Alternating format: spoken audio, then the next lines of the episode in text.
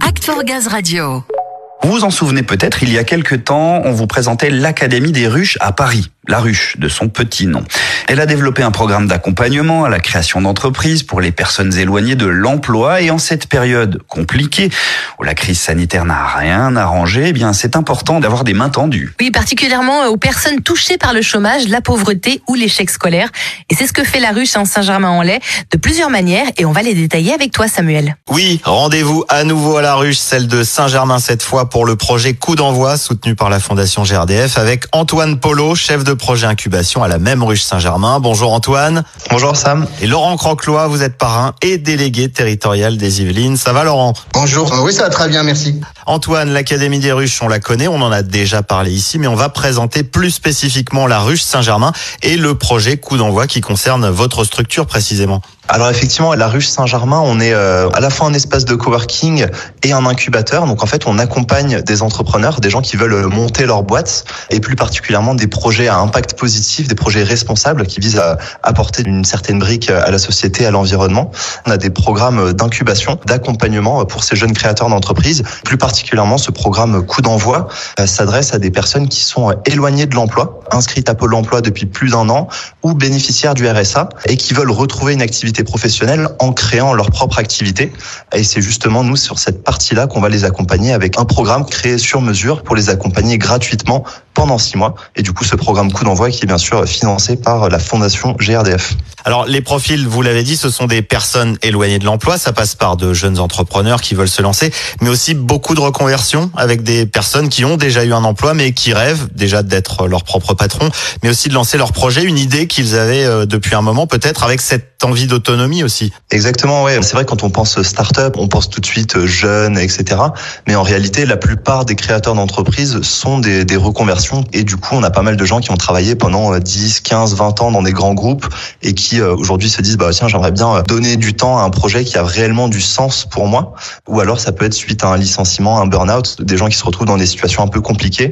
Pour eux, la, voie de l'entrepreneuriat, ça représente vraiment une porte de sortie ou en tout cas une porte pour le retour vers euh, une activité professionnelle. Oui, une sortie de secours, une porte de sortie, mais surtout une nouvelle entrée, une vraie ouverture. Quels sont les types de projets d'ailleurs que vous avez déjà portés, soutenus? Vous avez des exemples en tête peut-être à nous donner? Oui, carrément. Alors, la nature des projets varie énormément. Il y en a qui sont plus sur des projets associatifs. On a vu ça, par exemple, dans le quartier du Bel Air à Saint-Germain avec Faiza qui a monté une boutique solidaire. Donc, en fait, elle récupère des invendus euh, dans les supermarchés euh, auprès des grands groupes et elle les vend à des très petits prix à des gens qui ont du mal un peu à boucler les fins de mois. Et à côté de ça, on a, par exemple, le projet de Aurélia, euh, Cap Botanica, qui est une marque de cosmétiques française qui est engagée dans tout ce qui est biodiversité, protection de l'environnement. Donc, en fait, elle utilise des plantes naturelles française euh, et elle fait des cosmétiques sans eau ajoutée de façon à limiter euh, l'impact sur la planète. Cap Botanica, je crois d'ailleurs que c'est un projet qui tient à cœur, on peut le dire, à votre parrain pour la Fondation GRDF. Laurent, je vais profiter de l'occasion pour vous demander de quelle manière vous accompagnez la ruche. Ça passe par les jurys, mais pas seulement. Oui, alors on parle de Cap Botanica. Il se trouve qu'effectivement, euh, Aurélia Break et cette jeune entrepreneuse faisaient partie du premier jury dans lequel je suis intervenu. Donc évidemment, ça a une autre valeur euh, sentimentale pour moi. Et effectivement, je l'ai vu une jeune femme timide, avec un produit très très bien réfléchi. Et effectivement, on sentait qu'elle avait besoin d'être rassurée sur le plan euh, du business plan, de la communication, du marketing.